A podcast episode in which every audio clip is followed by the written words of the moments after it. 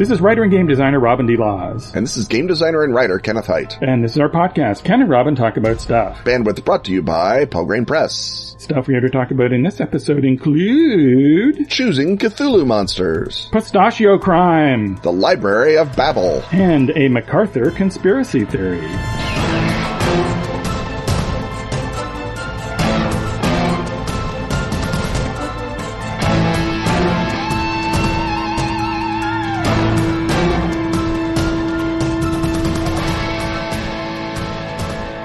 Cogs and Commissars is a clever card game of glorious robot revolution where players control the means of production. It's from Atlas Games, the publisher of hits like Gloom and Once Upon a Time. The standard edition of Cogs and Commissars is in stores now, but there are also a limited number of deluxe editions left over from the Kickstarter. This most equal apparatchik edition features wood screen printed citizen tokens, neoprene mats for each faction leader, and a foil stamped spot gloss magnetic closure box. The deluxe edition is only available direct from Atlas Games while supplies last. If you like feeling smart, take that gameplay, awesome card combos, or satirical Soviet robots, Cogs and Commissars is a game you need to buy immediately. To order, visit atlas-games.com slash cogs deluxe. Or follow the link in the show notes. As Lenin once said, the capitalist will sell you the rope you use to hang him, in the form of a beautiful collector's edition board game. For the motherboard!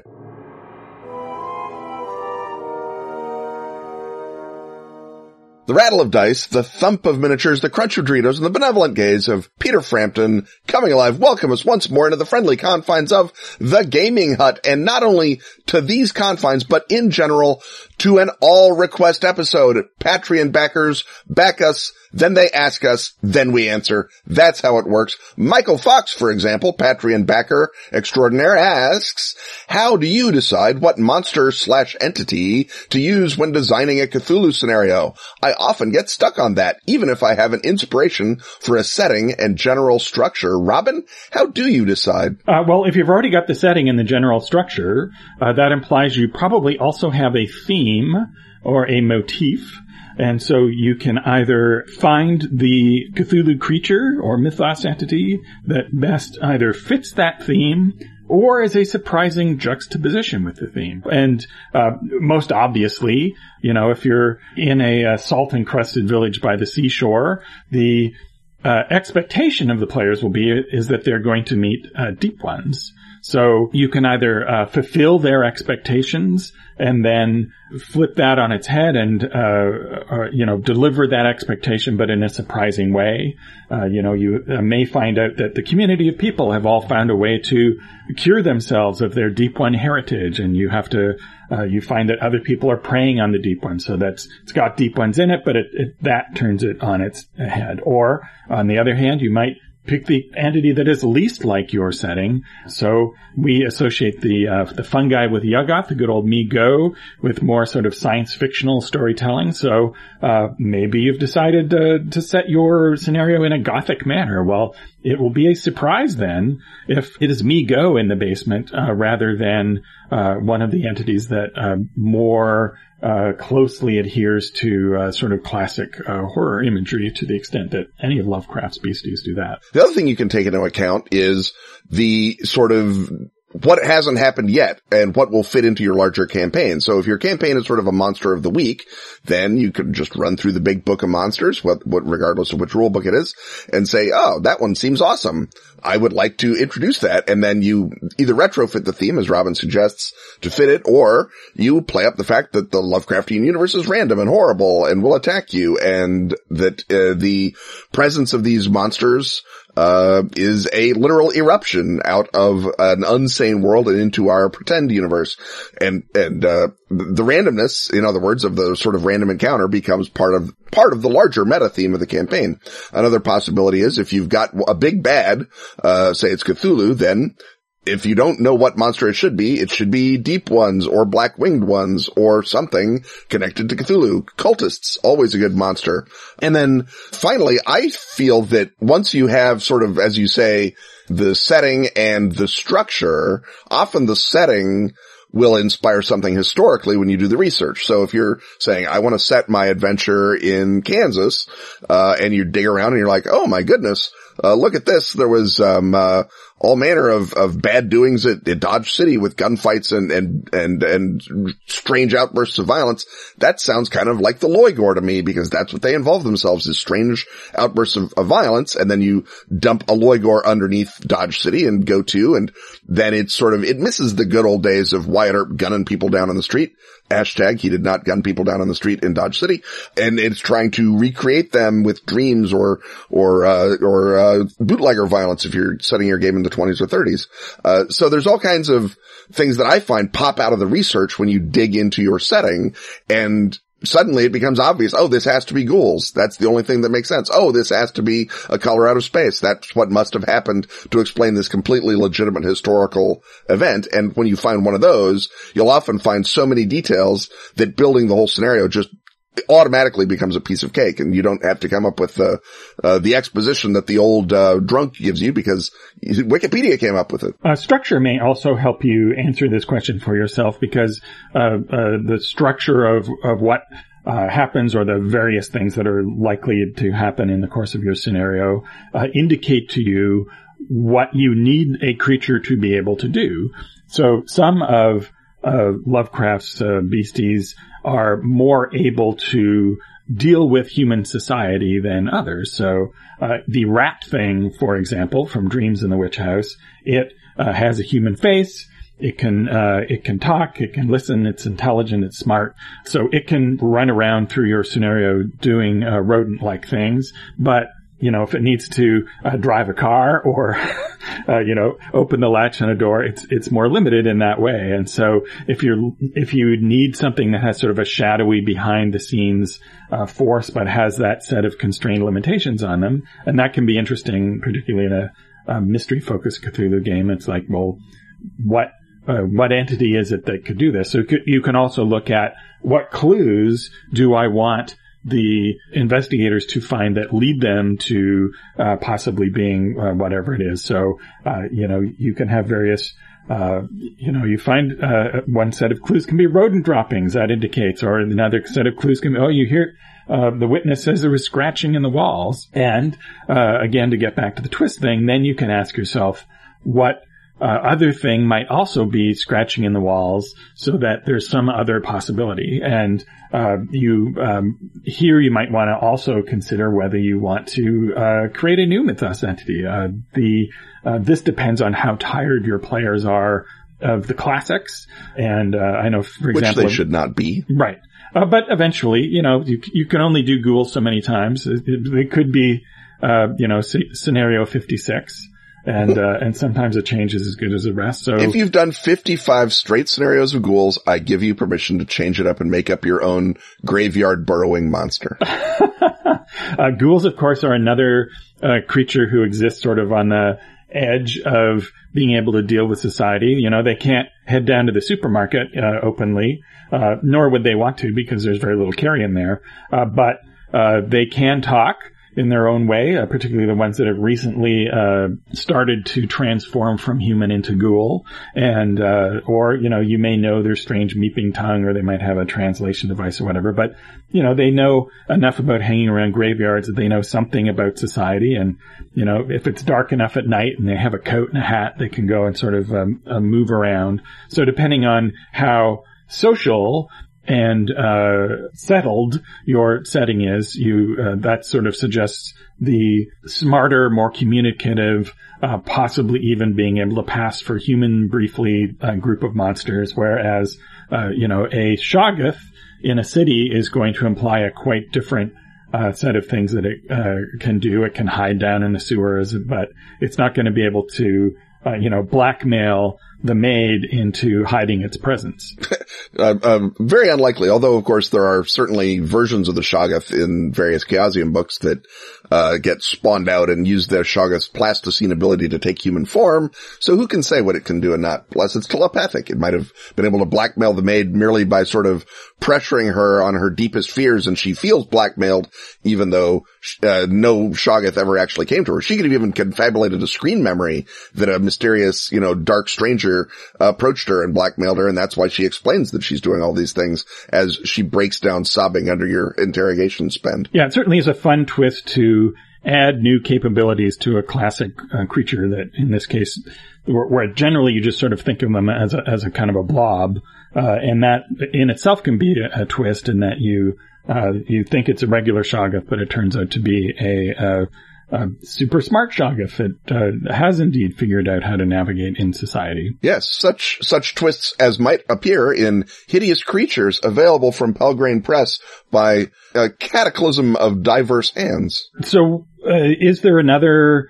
Uh, way into like how, did uh, can you think of a scenario that you've recently uh, written that didn't start with an, an, entity and then you had to figure out what that would be? Or I, I, find often the the way that I go in is through oh well this is a Mi-Go or or pretty early on like I often go from like one image to what the creature is. So there's for example there's a scenario in Even Death Can Die which is the follow up to uh, Cthulhu Confidential. It features Kenneth Strickfaden. He's the famous prop artist who built and owned the electrical equipment that you see in the lab scene in Frankenstein.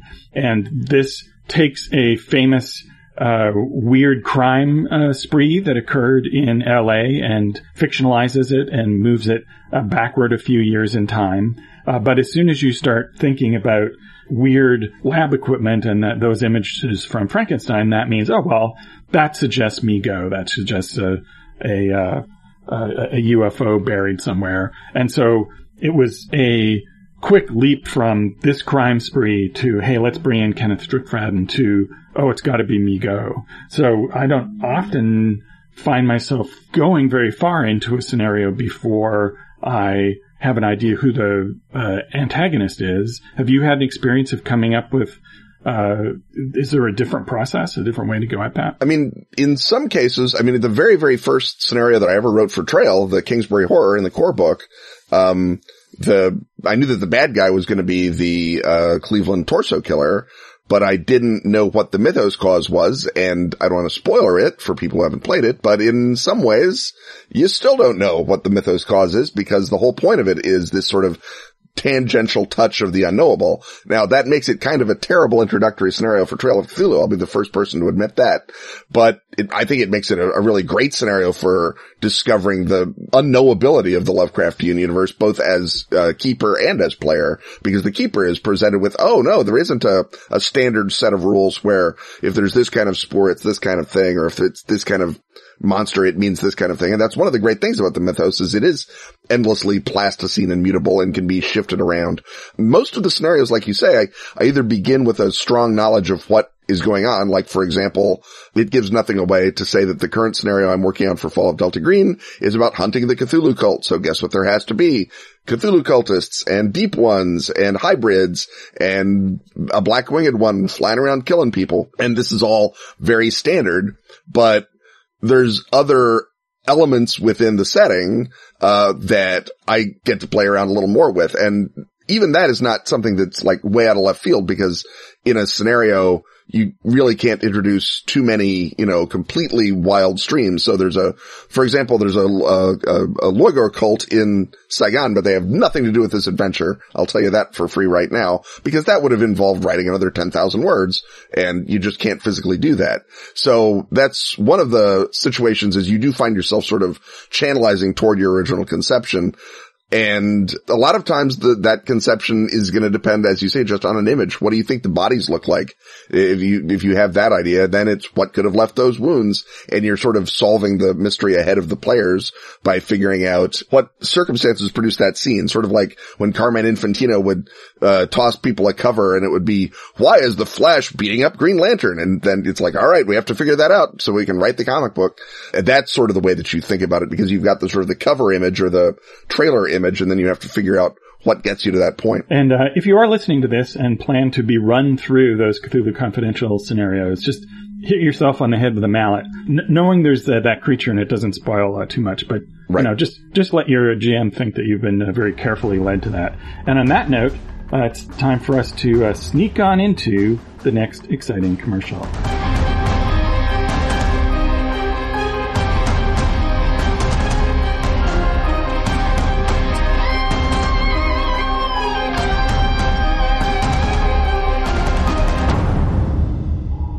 In the 1960s, the CIA hunted Yeti in Tibet built aircraft that touched the edge of space, and experimented on mind control. But there's more to that story. In the 1960s, the FBI infiltrated occult movements, wiretapped congressmen, and winked at the mafia. Yeah, but there's more to that story. In the 1960s, the Marines invaded Cambodia, the Navy listened to the Pacific Deeps, and the Air Force covered up UFOs. Oh boy, is there more to that story. Those stories all touch the surface of the secret world, the poisonous, unnatural world of the Cthulhu mythos. A government program named Majestic tries to weaponize the unnatural. A government program named Delta Green tries to destroy the unnatural. In the fall of Delta Green, you play the agents of Delta Green, caught between your oath to America and your duty to humanity, caught between a world on fire and the icy cold of other dimensions. Written by Kenneth Hite, The Fall of Delta Green adapts Arc Dream Publishing's Delta Green the role-playing game to the award-winning Gumshoe engine. The Fall of Delta Green is a standalone game of standing alone against inevitable destruction. Delta Green falls in 1970. The world falls shortly thereafter. The Fall of Delta Green. Grab it in your store or from the Pelgrane Press website. It's Delta Green. It's the 1960s. In Gumshoe. What are you waiting for? The end of the world?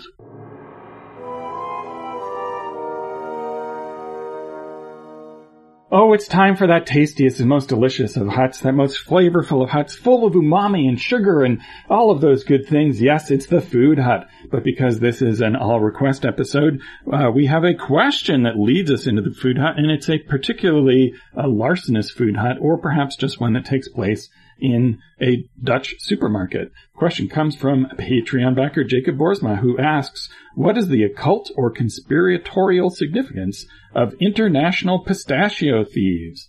He points us to a recent news story about a rash of pistachio thefts uh, in supermarkets. Uh, the uh, it's like one group of people who uh, are described in the article as being from Romania, and uh, they are sorry, and uh, they are. I'm sorry, it's it's a, it's a reflex. and you can see the hand of an, an of an efficient newspaper writer turning a somewhat quotidian story into something more of a thing that can then be passed on to us because. First of all, it's not only pistachios that are being stolen. And it does seem like certain items are being targeted and, and hit as so that it implies that people are uh, shoplifting to order or uh, probably even more aptly, I would suspect, they know what they can fence, what sort of food items they can fence.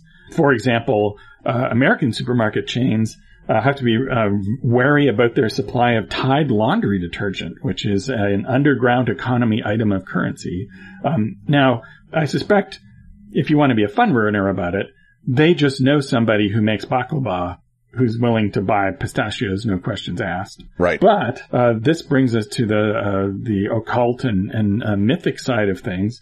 Um, if you look up pistachios uh, on the internet, the first uh, page of results that will come up are a whole bunch of different sites that repeat the exact same text from uh, clearly the pistachio marketing board somewhere doing some SEO and uh, this uh, boilerplate text claims, and we will not examine these claims for the purpose of uh, this uh, because that would wreck it, uh, that Islamic legend has it that uh, Adam brought the first pistachios. and it says to Earth. Um, that's maybe not the version of the story I know, but let's say that he was well, I mean, technically, Adam way... brought the first everything. Yeah. Right? I mean, all the plants were the Garden of Eden. Right. That's the point and of it. So I think what we have to translate for the pistachio marketing board is presumably he likes pistachios enough that, you know, they were naked, they felt shame, they clothed themselves. He had a pocket. What can he put and in he put the pistachio in his pocket as the best uh, of the nuts right. and, and took it uh, onto the, uh, the, the, the, now spoiled uh, non-paradisiacal earth and then you know at least he had some some nuts to. This is on. because Adam was a fallen, sinful creature. When he was re- remained pure communion with God, he knew cashews were the best nut. But that's neither here nor there.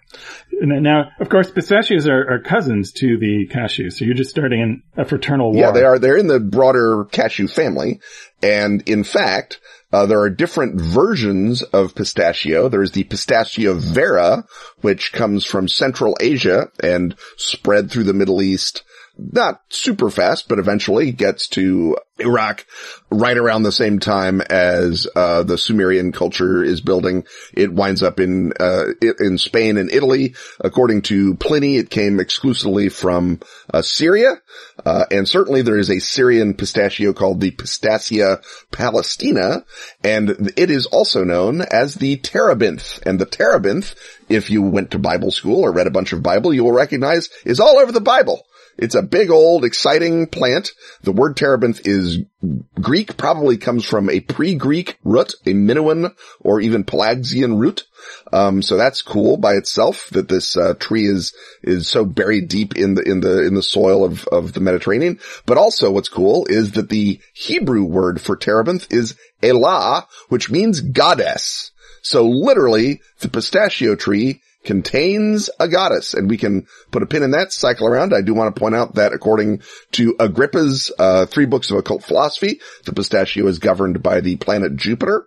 And according to alchemylab.com, the pistachio is an antidote to spells and curses. So two faultless occult sources, uh, giving us the lowdown on pistachios. So Robin, we have goddesses we have um, uh, uh, the the the terebinth plant, which I remind our viewers uh, not only contains a goddess, but it hung poor Absalom up by his hair. Terebinths are just sneaking into the Bible all all kind of places, and um, also uh, they uh, break love spells. And according to uh, AlchemyLab.com, and this is an interesting coincidence with your Adamic language, the Arabs eat pistachios to bring them back to Earth. So Adam carrying the pistachio from heaven to earth implies a connection perhaps to this Arabic legend from, as I remind you, the anthropologically verified alchemylab.com. Right. Uh, so clearly what this means is that back in, in the story of Adam, there were, there were only two places. There was heaven and earth. But now we know after, you know, many uh, millennia that there are all sorts of different planets and other places. And uh, there are places that are in the heavens.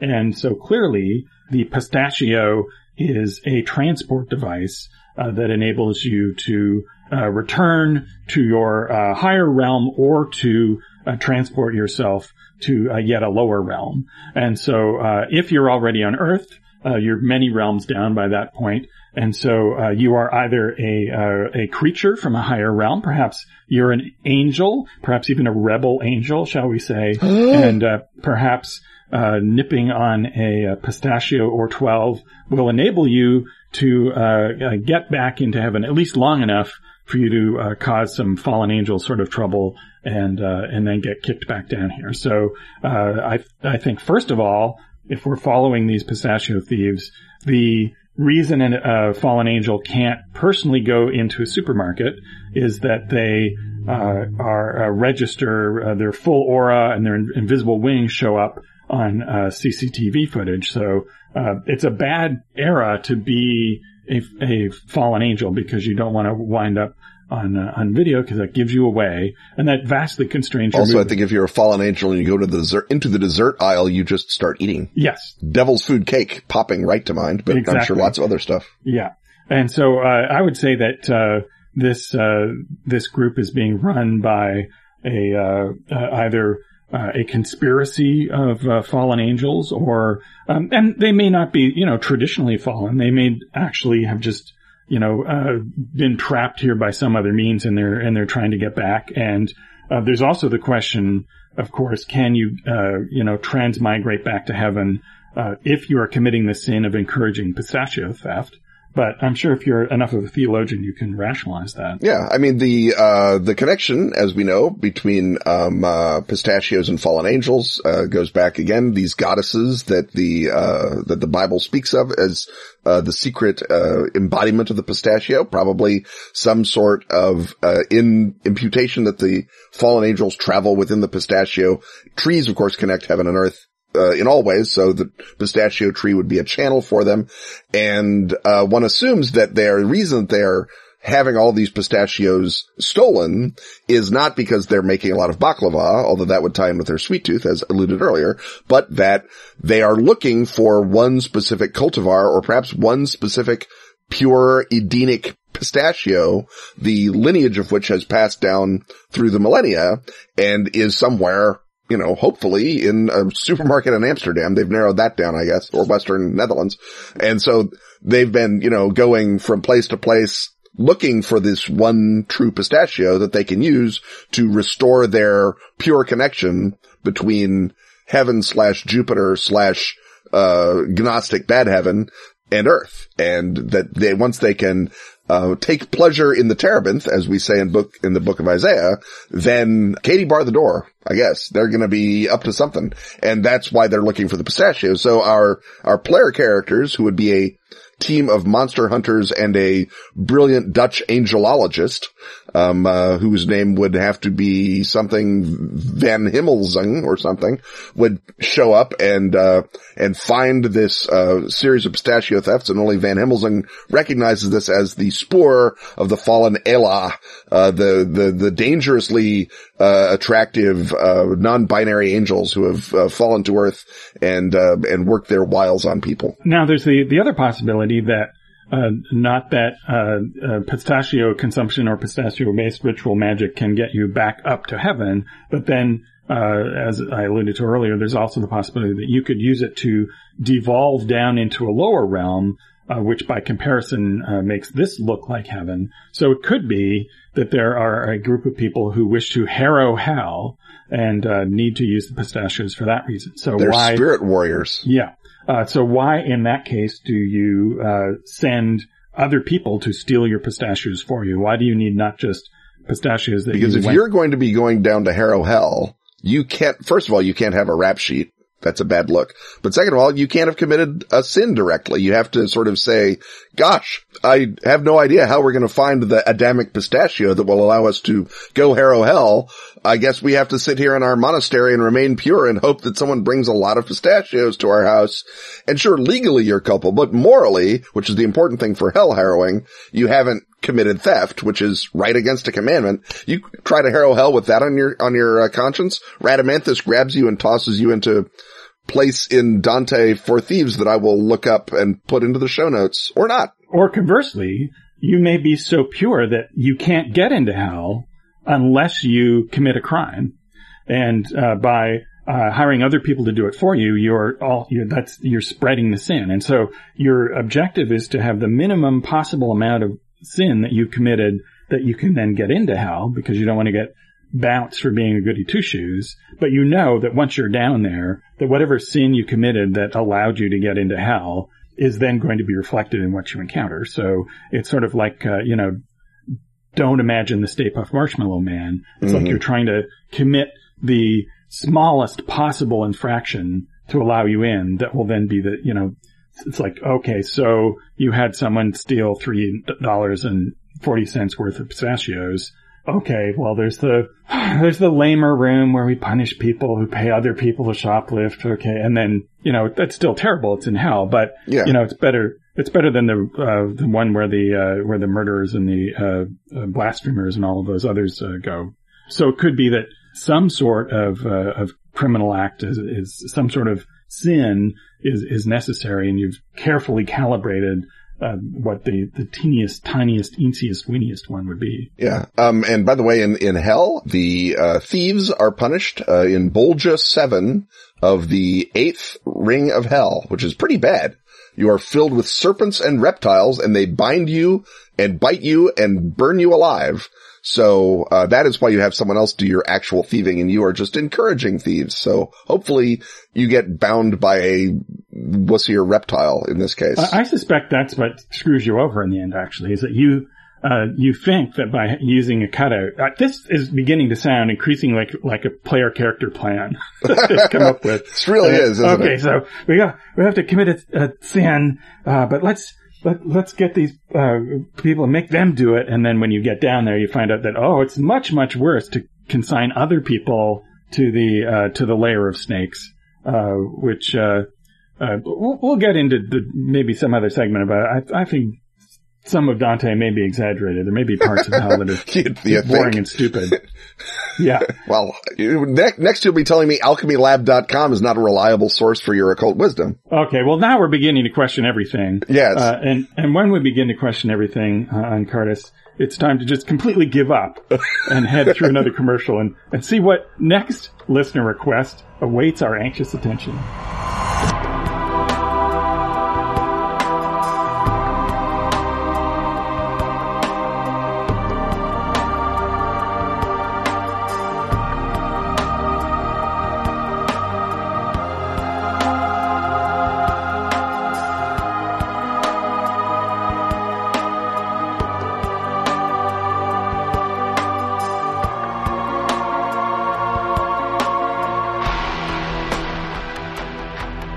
The best of Askfageln is now available at DriveThru RPG. All issues of Fenix Magazine since 2013 That's spelled F-E-N-I-X. Can now be grabbed in special English editions. Containing stellar gaming material from our own Ken Hite And such other recurring stalwarts as Graham Davis. and Pete Nash. Also find Dice, the gorgeous photo book celebrating that classic gaming accessory. And Freeway Warrior, the series of post-apocalyptic choose your adventures by Joe Dever. And if you speak Swedish, not English, That's Swedish, not English. you can delight in every original issue of Fenix. And the new Sagebrush and Six Guns role-playing game, Western. How do you say slap leather varmint in Swedish? Uh, oddly, Google Translate refuses to help on that. That's the best of Askfageln on DriveThru. Get the right kind of salty by joining such Patreon supporters as Kevin Culp, Ethan James, Isaac Priestley, Linda and Mike Schiffer. and Andrew Dacey.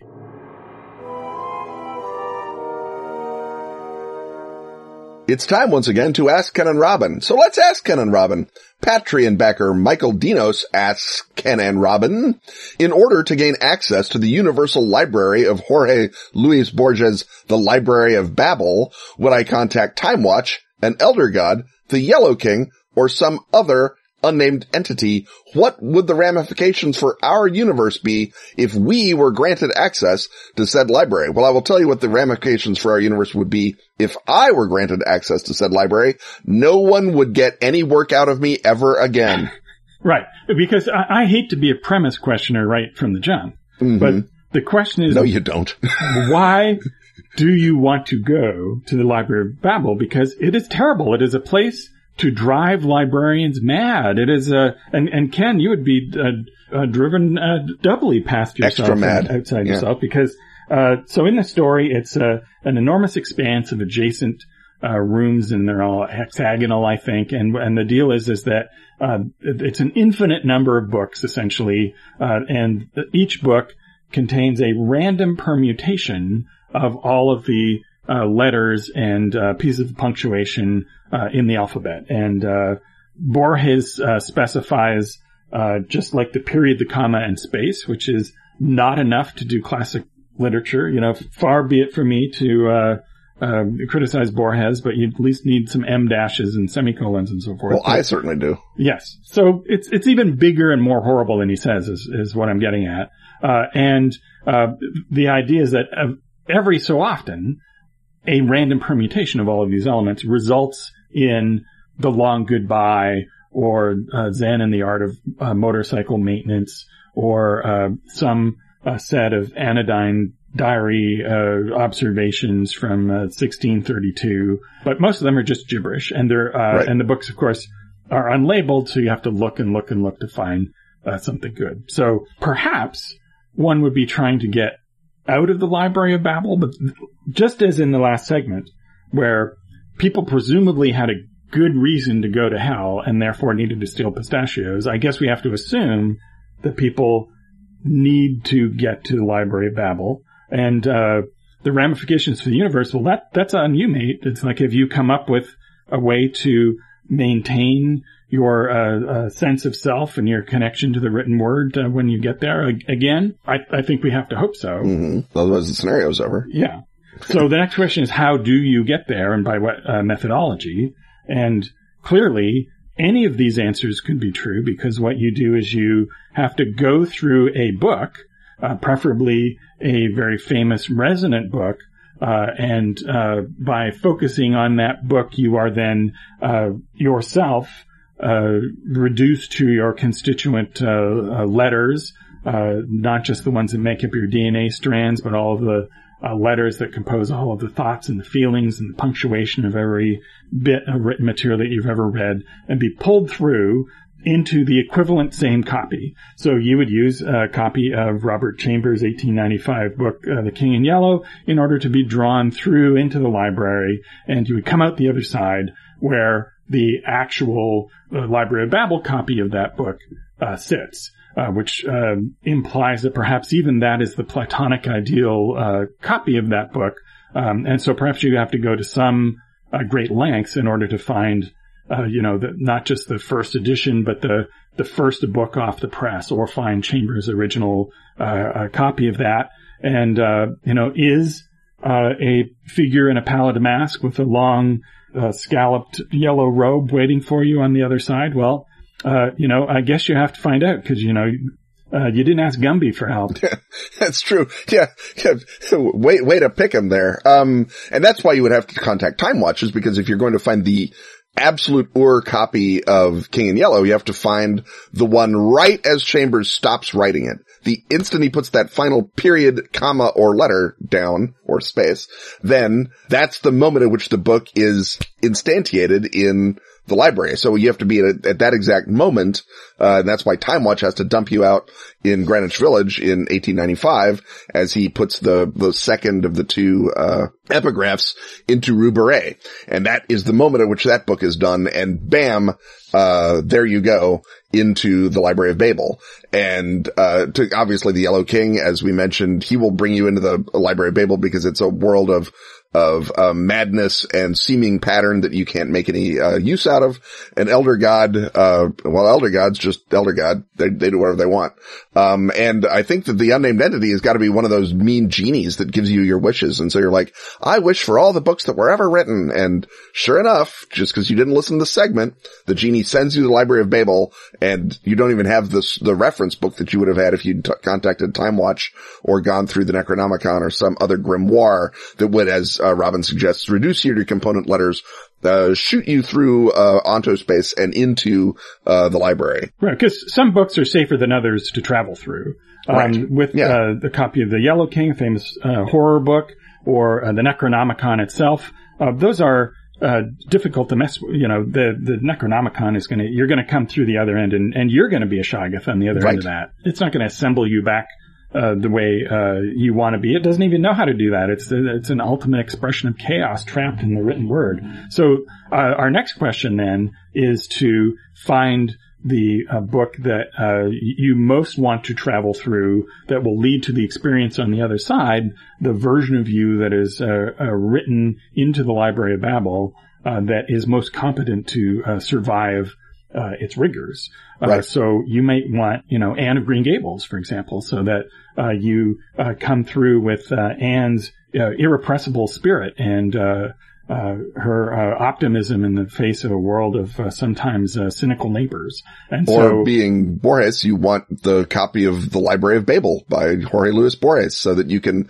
go through a recursion and as you are, are continuously doing, you can hop back out. Or you just get Eschered yeah. into oblivion. Well, that's the downside is you get, you can either get Eschered or you can ironically gaze at it and pop out. It depends, I guess, on the exact jumbling of your letters as you went through. Well, listeners, I would by no means recommend the re- infinite recursion route. I, that's just now. Uh, I guess there are, there are no comic books, presumably, according to yeah, because there's no there's, images. There's no. I mean, drawings. there'd be the scripts of comic books, all the uh, written uh, those, words in comic books, books. Though I mean, we've already sort of stretched things to include. Uh, uh, holograph manuscript. So, well, it's every possible combination of words. So one of them will be the script to uh, Amazing Spider-Man number 131 or whatever.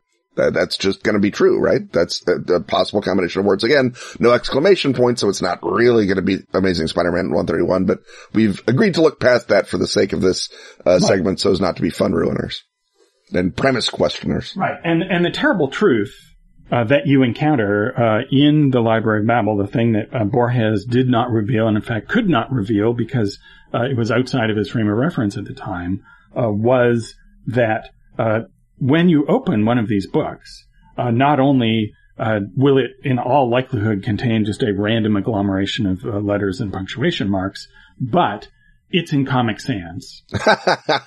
and that is essentially what has gone wrong with the universe. That is the big problem is that this, uh, they didn't start out in Comic Sans. They started out in, you know, uh, Baskerville or, or, uh, probably Caslon, I would say, Caslon body Mhm. text. Um, but, uh, as our world has increasingly gotten out of joint, uh, see previous fact that there's a copy of the Yellow King and the Necronomicon in there. Uh, the, you know, there's a couple of books that are just wrecking everything. And so, uh, your job is to infect, uh, the library with the second most insidious font in order to replace Comic Sans. So you have whatever book you come through with. It may not, in fact, be the manuscript of the book that you want to come through with, but in fact, a copy that you have made according to the size and binding and specifications that is uniform in the Library of Babel, uh, which is set in papyrus. in papyrus. Yeah. So uh, it's still terrible, but uh, no other font uh, is strong enough to overcome Comic Sans. And so your job is just to take this book and put it. And the trick, of course, is that you have to find the part of the the library where the Comic Sans version of the book is in order to replace it with the papyrus version. You have to find the part of the library that has got a bunch of Comic Sans falafel restaurant menus Yes. because that, that uh, sort of embolism of inaccuracy will allow you to slip papyrus right in there. Right. So I guess in, in that version, you're not trying to find the book you brought with you, but you're trying to find the contagion point uh, with which The place that is most Sans- vulnerable to being papyrized. Uh, right. It's it's uh, the original source of the Comic Sans, yet it has this vulnerability that. Uh, so um, we've gone, of course, far beyond the question. I like of- that we're cloning the Library of Babel. Yeah. That's kind of awesome. So yes, we've gone far beyond the question of of how you get there. Uh, and we succeeded in answering the question of why would you do that, uh, which we began the segment with, because uh, now you're going to be able to, um, if not save the universe, um, make it slightly less cliched and awful and, and stupid. And the, and the fact that the Library of Babel is now in Comic Sans, I think explains a lot uh, about the present day. That I, I feel that I, I feel edified and educated uh, about this segment. How about you, Ken? You feel a philosophical awakening has come to you from uh, meditating on the works of Borges. Right. Well, uh, since we've now set everything back in order, I'm sure there's no utter rot and nonsense waiting for us on the other side of this commercial.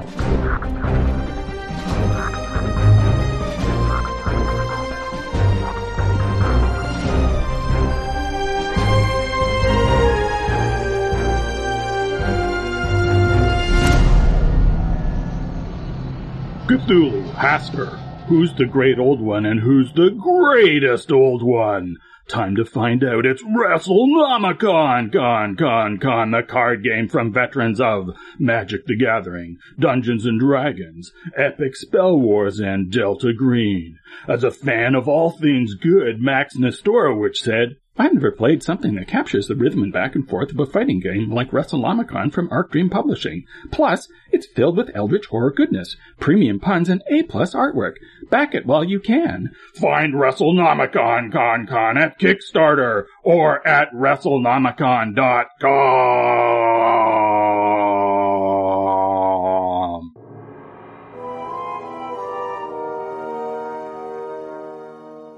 Nobody puts Baby in the corner. That's because Baby does not believe in conspiracy theories. But we're going into the corner because, well, we don't believe in them exactly. In fact, we do the opposite, but we're here to untangle them. We're here to unmangle them. We're here to look inside them and figure out what makes them tick because we're once again in the conspiracy corner. And this time around, uh, Patreon backer James Griffin presents uh, a new to him, and I think probably new to both of us, uh, World War II and the Pacific conspiracy theory uh, that uh, basically, and I have meta commentary about whether this is even a conspiracy theory at all. Yeah. Uh, but uh, I guess you have to provide the grounding because uh, this is a, a flight of fancy that uh, puts forth the possibility that uh, Douglas MacArthur uh, was a Japanese agent. And uh, this goes to a whole bunch of other things, uh, including the great controversy about uh, whether a, uh, a surrender of the Japanese forces at the end of World War II was possible without uh, dropping uh, one or both atomic bombs.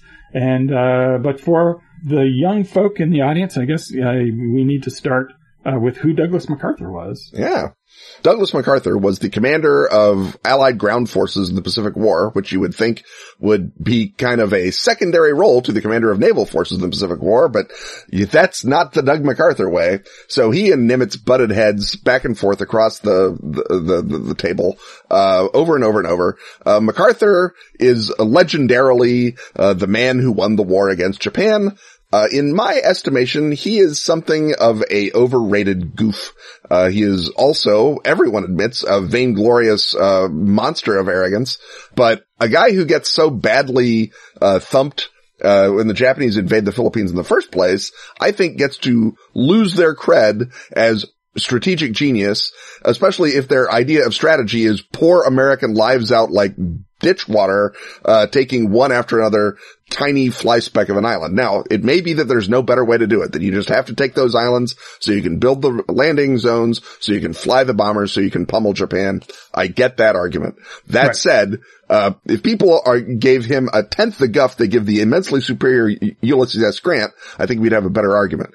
Uh, he did admittedly pull off a very great a very brilliant strategic move in Korea, which is sadly after a period, uh, with the Incheon landings that, uh, managed to save basically the South Korean peninsula from communist aggression in 1950. So that was well done, uh, Doug, but I'm gonna put a big skeptical pin in the great reputation of the American Caesar. I'm not a big right. MacArthur fan. Yeah, but unlike uh, most generals, he's part of one of a very short list of people who uh, cultivated a persona yeah. that uh, had a lot to do with uh, why they are uh, remembered. So there was a, a theatricality to him that uh, Patton had and, and others, but that's a big part of why he uh, punches above his uh, weight in history is that there are a lot of people who want to kind of model himself on uh, MacArthur, right? He's the he is to uh, uh, generals what uh, Hemingway is to uh, writers. It's a bad example you shouldn't follow,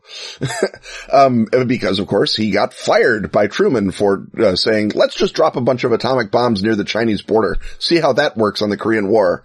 And Truman says, "Let's not ever do that," because Truman didn't want to get into a nuclear war with with China. You can argue right. one way or the other, but I think it should be Truman's call. so that's an instance of him being uh, uh, rather free with the idea of dropping bombs, but there's a storyline or or a myth, or is it reality, Ken, that uh, he was looking to uh, negotiate a surrender, and uh, and if you, if people had just trusted uh, Doug, that uh, there there wouldn't have been the necessity for Hiroshima and Nagasaki. Well, that's the that's the legend uh, that uh, our man Peter Lee, the China Hand, has uh, put forth. Is that there is a there there does exist a report uh, of a memo that was sent by MacArthur to Roosevelt in right. January. And Peter Lee is the person who's written this conspiracy, this conspiracy theory, right? theory or flight of fancy or what have you. Right. Whatever it is. Speculation. Um, although you can't just put these things out and not expect them to get sucked into the ecosystem. Right. That's, well, that's the meta part. We'll get to that's that. the meta part. Where we are right now is January of 1945 and allegedly MacArthur has written a memo because he has received, uh, five different Japanese surrender feelers and he sends the memo to Roosevelt and says, uh, I've done my job. The Japanese are asking for peace. They just want us to respect the person of the emperor. Um, we can, uh, we, we can end this war and get after fighting the Soviets, our real enemy. And, uh, this memo was leaked, uh, by the Chicago Tribune, uh, by a reporter named Arthur Trohan, who did not like FDR for many, many reasons, amongst them his perceived softness to the real enemy, Soviet communism. Uh, so the Tribune has an ideological stake in it. Trohan has an ideological stake in it. MacArthur has an ideological stake in it. That said, uh, the memo may or may not have ever existed because it got losted by the army. MacArthur said, Oh, I can't give you a copy of the memo. I sent it to the army. Uh, or I sent it to Roosevelt and Roosevelt, you know, set it on fire and ignored it because he was a jerk. So the, the question of did the memo ever even exist or was it MacArthur leaking a falsehood to the Tribune to, uh, weaken Roosevelt and impel the anti-communist factions within, uh, the government, uh, to draw a harder line at Yalta? Obviously that backfired like everything MacArthur ever did. And so whether he sent a real memo that actually represented real Japanese peace feelers, whether the real Japanese peace feelers were even viable, for example, if they had said, oh, and we're going to still occupy northern China and maintain these giant biological warfare labs and slave labor camps, we might have said, no, we're not cool with that. That's actually outside the, the, the remit of the peace agreement. Or whether the, uh, uh, Roosevelt response was as negative as MacArthur later characterized it as. They might have you know, gone back and asked what's going on or sent, uh, whoever the Pacific version of Allen Dulles was, who was the, the, exact same time trying to negotiate an independent surrender of all the SS forces in Italy. They, uh, they, they could have, you know, gone back and forth and what with one thing leading to another, uh, the Japanese high command does not seem to have recognized that it was in a pickle very late in the war. There was a lot of, uh, uh, thinking about the, the kamikazes, for example, were not the actions of a sensible person who was capable of thinking strategically about the war effort. So there's a lot of ifs, ands, or buts. The actual memo is gone. We're left with the credibility of the Chicago Tribune and or Douglas MacArthur for its existence in the first place. That leads to the question of, did the memo come, or did those peace feelers come attached to a bribe offer for the general? Because there is a great book, which I own and love, called, uh, Gold Warriors by Sterling and Peggy Seagrave. And its theory is that Yamashita, the Japanese general in the Philippines, gathered up the entire Japanese gold reserve and hid it in a secret cave and that that secret cave got taken over by the CIA, or I guess by the OSS, and then the, by the CIA and used to fund American duplicity and evil all over the Pacific Ocean forever and ever. Amen. And this, this is a terrific book and it's full of wonderful things. And I recommend everyone to race right out and, and use it as a, as a MacGuffin in all of your post-war conspiracy stories it has its own problems. And, and how do I put this? How how thin are the margins on the back cover text? um, in, in, my copy of Gold Warriors, they're pretty thin. Um, but the uh, so the reliability again, factor of this is yeah. But but again, there was a Japanese gold reserve. We do not know that we found all of it.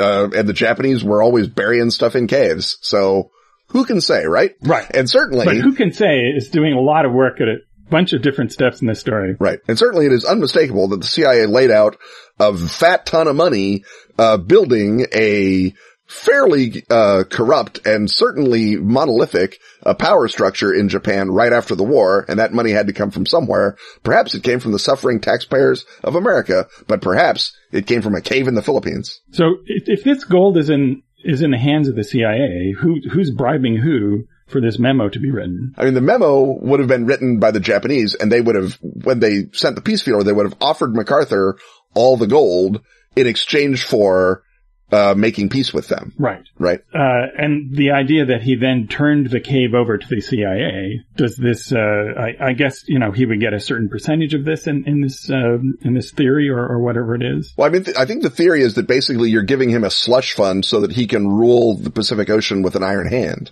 Right. And in fairness, uh, that is exactly what he did between 1945 and 1951. He was the uh, appointed military governor of Japan and was very widely considered to be the shogun of, of Japan, uh, a set and down policy with a fine disregard for whatever they wanted in the State Department. Yeah. His goal was, as he saw it, to rebuild Japan as an industrial power and a bulwark in the war against communism. And, right. and uh, that's, that's where he the, did that. That's where the modern day Yakuza uh, begins. Mm-hmm. And, uh, and, uh, and most of the Japanese industrial combines, uh, have their start based out of who MacArthur gave the right to, you know, make tires or whatever. Uh, and the, uh, Liberal Democratic Party in Japan, which as the jokes about the Holy Roman Empire, uh, go is barely either or not either, also gets its start as a political machine in the MacArthur occupation. So if I'm following this correctly, the point of this uh, theory is to prove that the dropping of the bombs was unnecessary because there was a real peace offer, and you could tell there was a real peace offer because they bribed MacArthur in order to further it. Right. Uh, and then he established essentially an official shogun power in Japan and got to decide uh, what was what in in modern Japan. And Right. this seems to lack, shall I say, a consistent through line. I mean, the the sort of uh, even the author, our uh, and we have previously discussed how meta this is. He says the words, "I will now provide an extra helping of crazy bananas as part of my effort to make the internet more interesting." Yes, and then he goes on to describe this not as a theory, but as an alternate history. Right. And here's where we get to the meta part. So this is your classic, uh, just sort of flight of fancy. Your uh, it's it's not a did happen, it's a could have happened, and this is uh, step one in how a conspiracy theory gets going. Now, I don't uh, with all of the uh, other stuff going through the conspiratorial bloodstream at this point. I don't know if this would ever uh, gain purchase because, uh, for one thing, because the through line is muddled, it's not even clear whose ideological interests it would serve to start thinking of this as possibly being true, right? Who, who in today's world, uh, would benefit from, uh, adopting that story and, and spreading it? I can't think of anybody. I mean, on the Putinist model of sowing maximal chaos, if you imagine some Stalinist mimeticist spreading this in 1945, it simultaneously embarrasses MacArthur and FDR. So it takes both wings of the American argument and nobbles them. MacArthur is uh, painted as a vainglorious Ted Pot dictator who would accept a mountain of gold as a bribe, and Roosevelt is depicted as a bloodthirsty warmonger who would obliterate two Japanese cities for no better reason than to uh, shove an unwanted settlement down MacArthur's throat. So that is sort of the, you know, if you were looking for a uh, cui bono to this conspiracy theory, it's Stalin. You have to go back the- in time to when all of these issues mattered. Right. Except that the theory was apparently not super current in 1945, barring this piece in the Tribune, and the Tribune left out the part about MacArthur being bribed, A, because it probably didn't happen, and B, because that would not have served the Tribune's interests, which were very much embarrassed Roosevelt, very much amp up MacArthur. Um, and of course MacArthur, uh, briefly toyed with running for president in 1952, but fortunately for America, Dwight Eisenhower said, you know what? I feel Republican today and ran instead. Right. So not only is this conspiracy theory not current, it doesn't relate to any present fault line issues that, uh, that reverberate with people, but it's also unlike most conspiracy theories in that it's a story of two bad guys interacting with each other to uncertain ends. Mhm. And the things that I think really sticky conspiracy theories offer is a, a clear good guy and bad guy that invert the uh, traditional order of who's good and who's bad, and also a very clear and stupid narrative that you know because simplicity is uh, is more attractive than uh, than reality, and the uh, the dumber a conspiracy theory is, uh, provided it is simple and provides an inverted uh, uh, morality, that's what makes uh, something sticky. So this, if, if it had that qualities, and you just uh, had something else that that did that, and then you uh, put up a blog post with, well, this probably didn't happen, and it's kind of bananas, but here's an alternate reality. That is something. If it had those meta qualities, that then could, uh, you know, through the uh, international internet game of telephone and uh, people making stuff up in uh, in forums could snowball uh, pretty quickly. But uh, as I said, would have to have those qualities. yeah, the, the, the reason that it was, the, the, the parts of it have been sticky, the two halves that Lee puts together is that they have that. Um, so you have the notion that, uh, FDR, uh, massacred, uh, uh, half a million people just to be soft on communism. That is obviously very sticky with the sort of John Birch, uh, uh, right wing. And indeed, the article in the Tribune that we have referenced is, uh, a favorite of various, uh, Holocaust denial websites. So don't Google it. and so it was sticky that way. And of course, the Yamashita's gold, uh, scenario is super sticky with uh, the left, uh, people who are like, uh, it's unfair that the CIA beat us six ways from Sunday in Japan and the Philippines and everywhere except Vietnam and Cambodia. Uh, there must have, they must have cheated. They must have had a secret stash of gold uh, backing their play. And, and Yeah, that, it's the fusion of the two that confuses which ethos Right. it serves. and, and so the sort, the sort of co- pirate gold CIA combo is super strong and the, um, uh, uh, Roosevelt, uh, dropping bombs, uh, to, to, to surrender to Stalin is super strong, but as a mix, they're very, um, uh, you know, uh, peanut butter and olive oil. They're, they're, not what you want. Um, and so, uh, I guess, uh, is there even anything in this that could have gaming? Certainly a game set in uh, the Japanese occupation that explores the connection between uh, the Yakuza and, uh, you know, the rebirth of the Japanese right, but, you know, it's now an American style right, plus the, uh, the years of, uh, industrialization, and there's a, a ton of movies that you can go to for that, including the uh, early episodes of the uh, Battles Without Honor or Humanity series. Um, that is an incredible, uh, fertile uh, area to play, whether you want to do it as a as a crime drama or a crime drama with a supernatural element hidden under the hood, or just as a uh, drama system pitch. So there's certainly uh, uh, that element. Uh, and I guess uh, TimeWatch could go back and try and fix history if they find out that all of a sudden these two stories have fused together and become true, and that's created uh, various time stream weirdnesses, and they have to, uh, you know, undo the uh, reification of this uh, initially crazy conspiracy theory. Uh, how else would you use these in, in a game? I mean, I would, I mean, uh, this is sort of cheating, but I think Gold Warriors, the Seagrave book, makes a great Fall of Delta Green resource uh, because it's got lots of names and dates and places and hidden mountains full of gold. And you could absolutely tie that into Delta Green and say that Delta Green has their share of the gold or Delta Green is trying to get the gold away from Majestic or that Delta Green is investigating some sort of, um, uh, the, there's the Japanese Black Ocean Society that survives the war and is slowly being rebuilt in the Delta Green, uh, continuity. So they could be, you know, figuring out, oh, that they've got connections through the CIA to this mountain of gold and we have to take it away from them. Lots of different possibilities with that. The MacArthur half is, I mean, I think we've sort of agreed that it's, it's literally chaos for chaos's sake. A universe in which both of those are true has to be sort of like the old Illuminatus trilogy where you discover non-compatible conspiracies over and over and over as a means of emphasizing the absurdity of the world. Uh, Foucault's pendulum does a little of that as well. So if you're playing a conspiracy game whose meta message is conspiracies are crazy bananas, having this be true, I think makes for a nice mid-level revelation that, oh yeah, the MacArthur was a Japanese agent. Everybody knows that. The guy says smoking a cigarette in the Venetian blind shadows. And you're Right. like, So what? this is uh, sort of occurring in a Terry Southern universe. It's like you're doing a prequel to uh, Doctor Strangelove, where you meet uh, Colonel Jack D. Ripper. Right. Yeah. Yeah, I like that, that he's, um, uh, a, a, a key element in MacArthur's, uh, purported coup attempt, um, uh, in the 1950s. And then, uh, he's connected somehow to the Mountain of Gold. I, I, I like that, the prequel to, uh, General Ripper's, uh, career. Yeah, well, you, you know, you, you don't uh, get those plans to end the world without some gold to work with.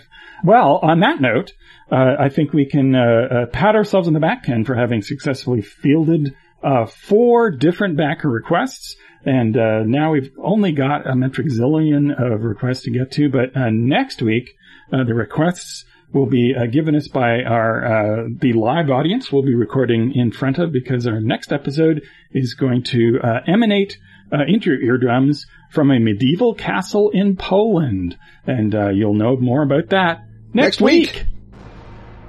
Stuff having once again been talked about, it's time to thank our sponsors: Atlas Games, Pelgrane Press, Askfageln, Arc Dream, Dark Tower. and Pro Fantasy Software. Music as always is by James Semple. Audio editing by Rob Borges. Get your priority question asking access by supporting our Patreon at patreon.com backslash Ken and Robin. Get lost in your own labyrinthine largesse with such Patreon backers as Andrew Jones, Mark Galliotti, Rafe Ball, Patrick Joint, and Adam Adam Grotjan. Festoon yourself with Ken and Robin merch at teepublic.com slash user slash Ken Robin. Wear such shirts as Fun Ruiner. On Twitter, he's at Kenneth Hite. And he's at Robin D. Laws. See you next time when once again we will talk about stuff.